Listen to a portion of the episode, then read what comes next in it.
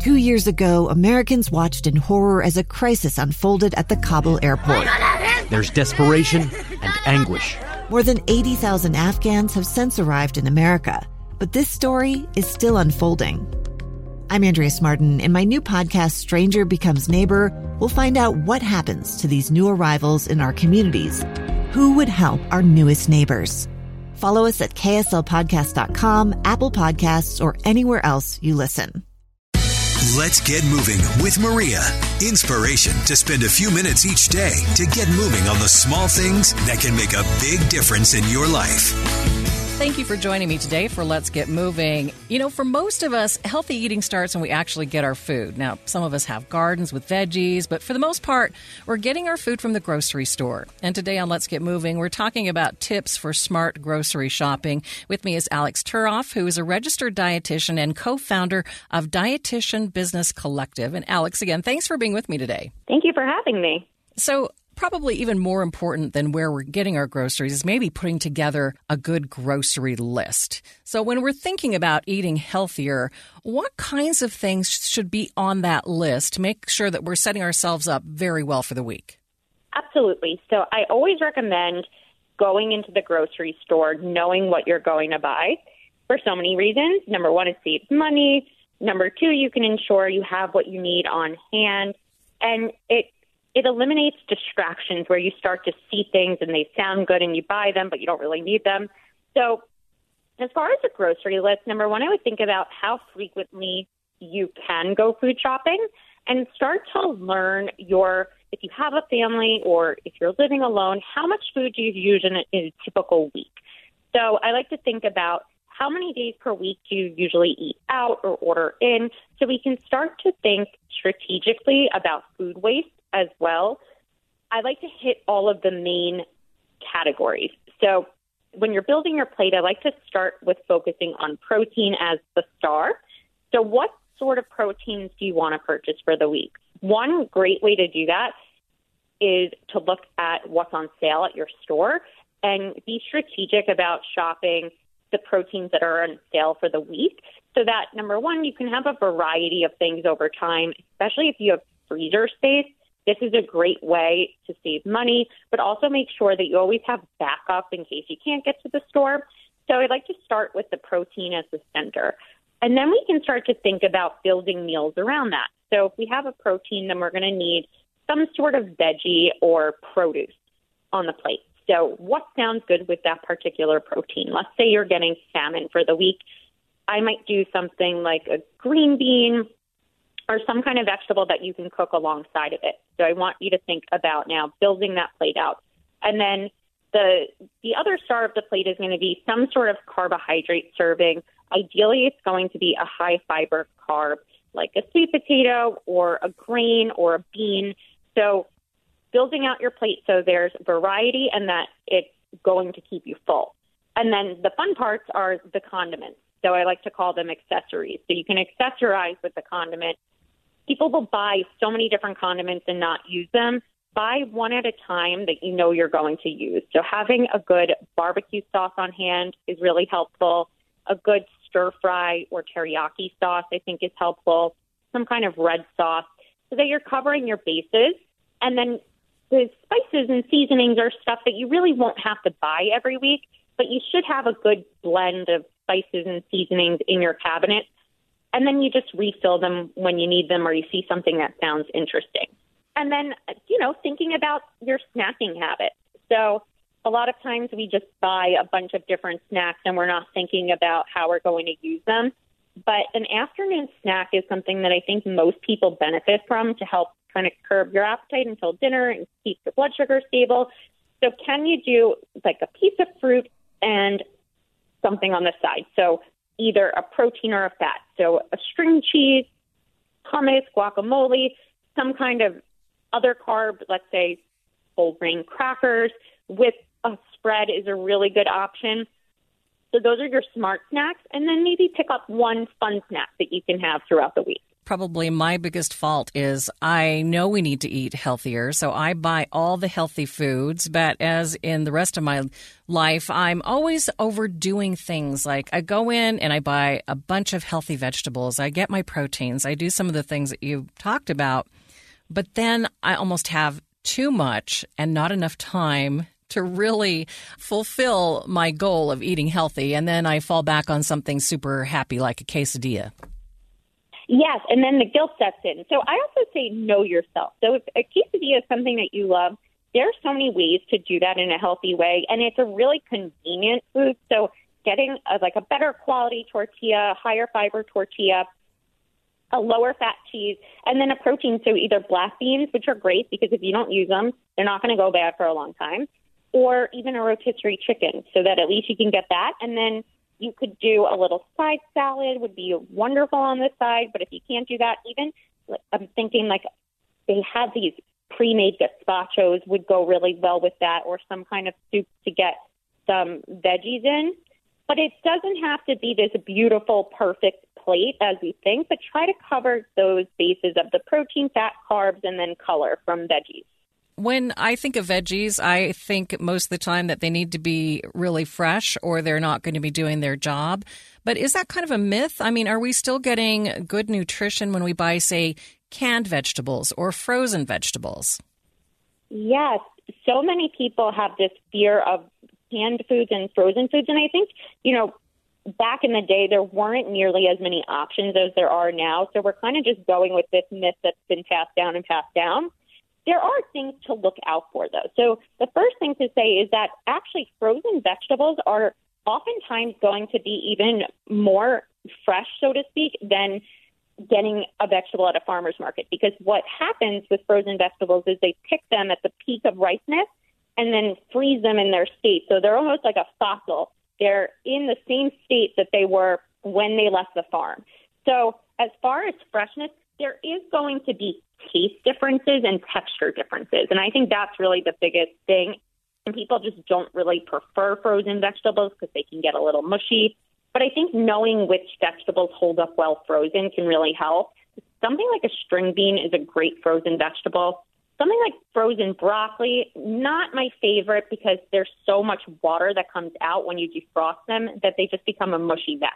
So, not needing to fear vegetables, but also knowing what your preferences are. And some vegetables just don't taste as great frozen, but they're not necessarily any less nutritious.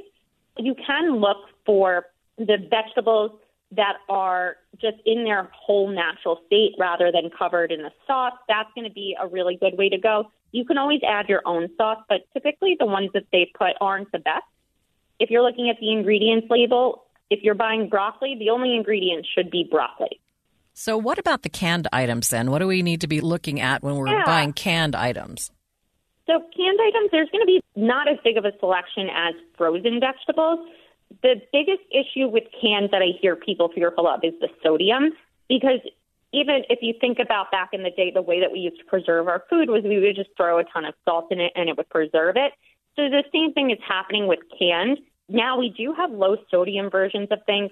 And to be honest, many people don't need to worry too, too much about their salt intake, especially if you're getting salt from a vegetable. So, really, where people tend to overdo sodium is in a lot of processed foods and fast foods. But I would so much rather someone get a canned vegetable, have a little extra sodium, and actually eat the vegetable than avoid it because of something like sodium. And many people don't even need to worry about sodium in the first place.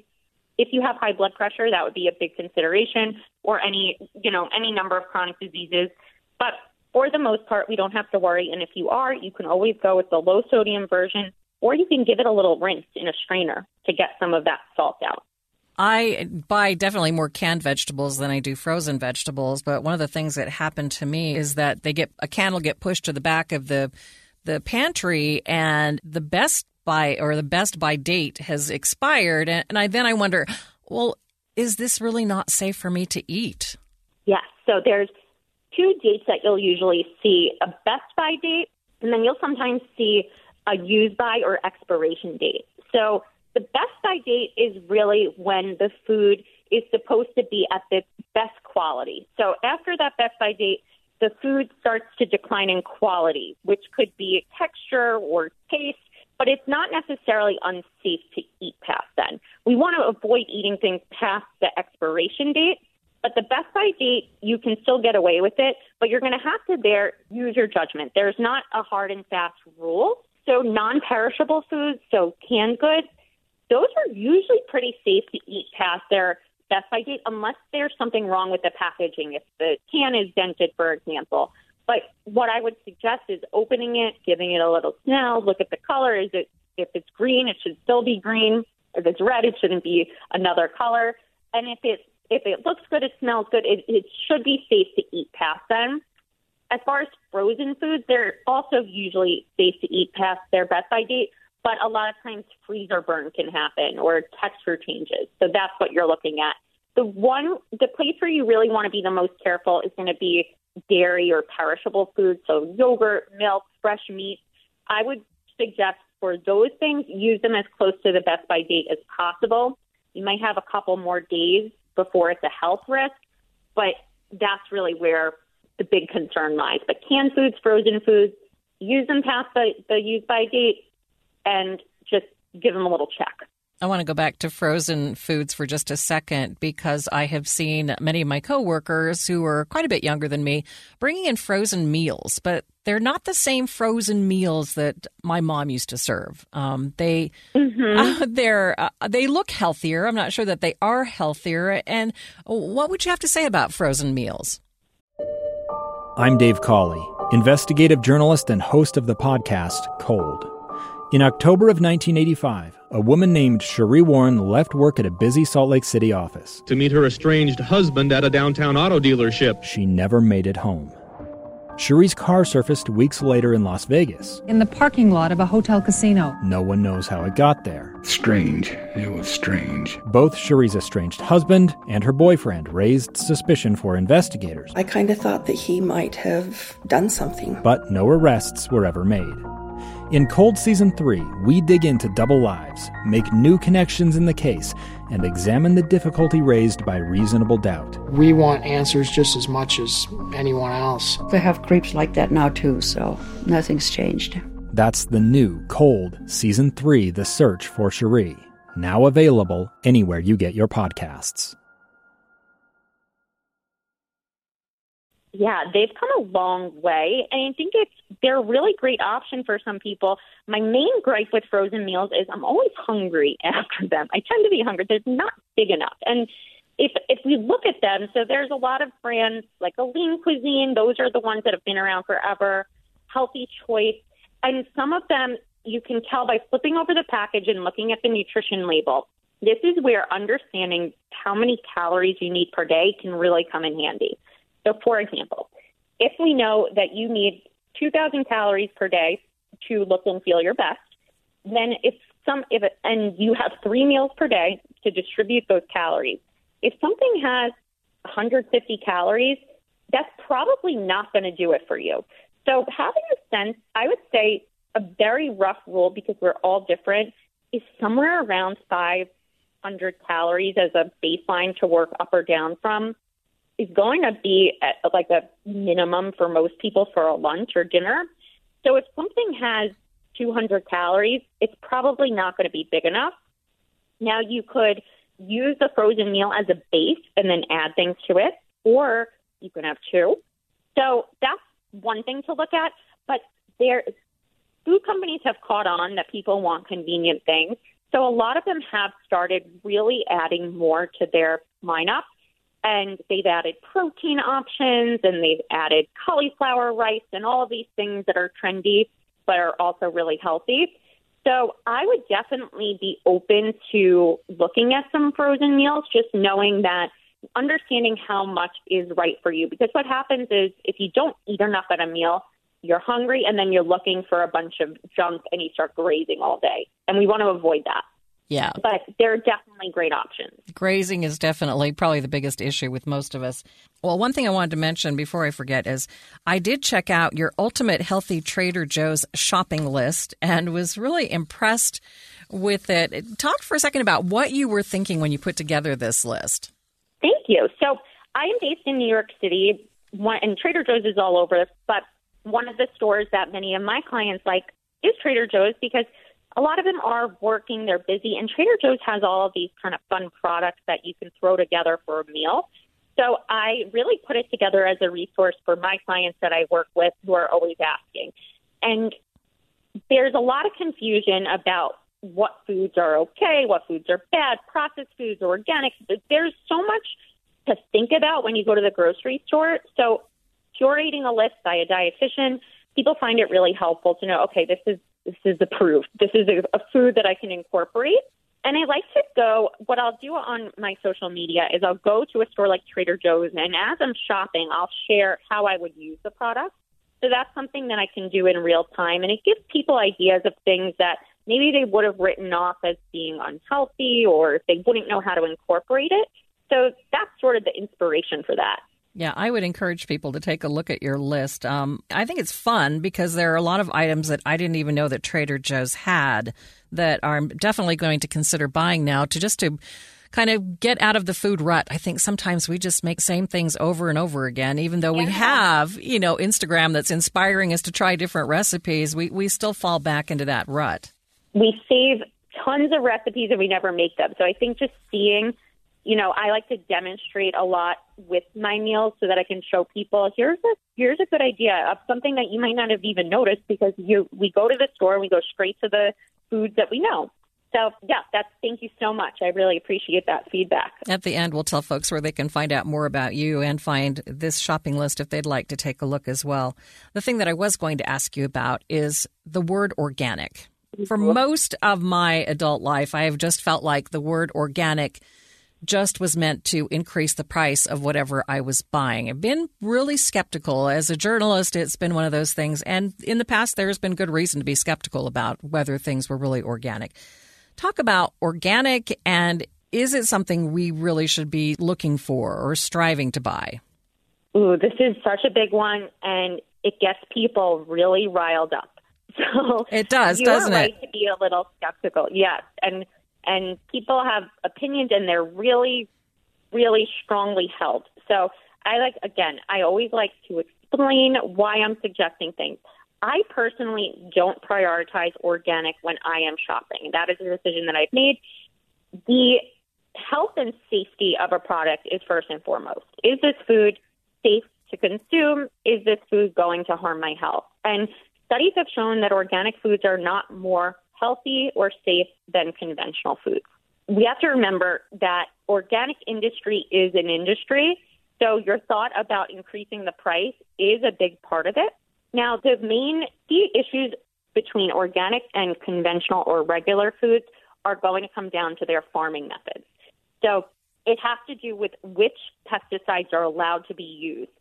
Organic does still use pesticides they just use different pesticides than conventional. So that's, I think, a big myth is organic doesn't use any pesticides. They still can, and they still do, but they're different. And they do tend to use different farming methods that can allow them to use less pesticides or fewer pesticides. And over the years, there has been a lot of concern about pesticides in our food. When we look at the studies, there doesn't seem to be any issue with in regular consumption. So if you have now, let's say you have 50 pounds of strawberries in a day, which tend to have more pesticides than other fruits. That might become an issue over time. But when we're eating in a regular pattern, there is no issue that has been discovered by science with eating conventional. And price is a big thing for many people in this country. And I really get upset when I see or I hear people not eating fruits or vegetables or protein because they're scared because they can't afford the organic. So I want to definitely make that clear. Now, if you if you're like, you know what, I don't trust it. I'd rather be safe. I can afford the organic. That's totally fine too. Or let's say you prefer the taste. Some some foods will taste different if they're organic or conventional. So if that's you, that's totally fine. But we do not have to be scared of conventional foods. And there's a lot of stuff going on behind the scenes that does have to do with profits at the end of the day. Right. Before I let you go, I want I want to just talk about uh, the pitfalls of grocery shopping, uh, maybe time of day, or whether you're hungry, or what do you see as uh, being some of the greatest pitfalls when it comes to grocery shopping? Yes, the the key is don't go hungry. I know people hear that all the time, but really, like if you are hungry, see, same thing if you're ordering on a menu and you haven't eaten all day, everything looks good to you, so you start to buy a lot of things that you don't need. So I would make that recommendation. As far as when the grocery store is going to be the most pleasant, you don't want to go on a Sunday. That's when everyone tends to go, or even a Saturday. If you can avoid it, that would be my suggestion. Of course, that's when most people have the time to go to the grocery store, so not always possible. I'm a big proponent of online grocery shopping. Many people have a couple of stores that they frequent. Like I like to go to Trader Joe's, but they don't have everything. Or you might want to pick up one or two things at Whole Foods and then go to a regular supermarket. And then your food shop, it's like all day by the time you're done. So I like to do one order, one online grocery order to be delivered on a Sunday, so I'm prepped and stocked for the week. And then sometimes I'll go to one, of, maybe I'll go to the farmer's market or I'll go to Trader Joe's to pick up a few other odds and ends. And I think that's a great option. It can be sometimes be more expensive because there's a delivery fee, but think about how much time you're saving by not having to go to the grocery store and what that time is worth. So the opportunity cost of your time and how much extra stuff you buy when you go to the grocery store because you just see it. No doubt about that for sure. Uh, Alix, before we let you go, uh, any final thoughts? All of us are trying to eat healthier. Most of us are trying to eat healthier. Any final thoughts for folks? Yeah, I think understanding how to read a nutrition label sounds silly, but it really, really, really will help you because when you're going to the store and you're trying to decide, is this a, a good food or a bad food? There is no such thing as good or bad food. It just context matters. So is this good for energy? Is this good for weight loss? Well, it depends what your needs are. And if you have no idea how much protein you need per day, how do you know if a food is a good source of protein? So I would suggest I have a lot of free resources on figuring out your nutrition needs on my website and on Instagram. Get an idea of how much protein you need per day. Very roughly, for people listening, if you took your body weight in pounds and you multiplied it by 0.7, you'll get your protein goal for the day. If you were 200 pounds, multiply that by 0.7, and you'll get your protein goal for the day. It will be about 140 grams per day. And you can use that to kind of determine whether things will how they fit into your day. So that would be my main suggestion is get comfortable with the food label, revisit it, and it will really help simplify your choices. And Alix, how do people find your website and your Instagram? Yeah, so you can find my website. It's alixturoffnutrition.com, and that's A L I X. And on Instagram, I am Alix Turoff underscore RD the registered dietitian. And if you go there, you can find all of my stuff. Thank you so much for sharing your great advice today. Thank you for having me. And my guest today has been Alix Turoff, who is a registered dietitian and the co-founder of Dietitian Business Collective. And thanks for joining us for Let's Get Moving. Make sure you check out our great social posts on Instagram at Moving Maria or our Facebook page where we also offer some great recipe ideas. And of course, you can find more episodes of Let's Get Moving on a variety of topics wherever you like to get your podcasts. I'm Dave Cawley, investigative journalist and host of the podcast Cold. In October of 1985, a woman named Sheree Warren left work at a busy Salt Lake City office to meet her estranged husband at a downtown auto dealership. She never made it home. Sheree's car surfaced weeks later in Las Vegas. In the parking lot of a hotel casino. No one knows how it got there. Strange. It was strange. Both Sheree's estranged husband and her boyfriend raised suspicion for investigators. I kind of thought that he might have done something. But no arrests were ever made. In Cold Season 3, we dig into double lives, make new connections in the case, and examine the difficulty raised by reasonable doubt. We want answers just as much as anyone else. They have creeps like that now, too, so nothing's changed. That's the new Cold Season 3 The Search for Sheree, now available anywhere you get your podcasts.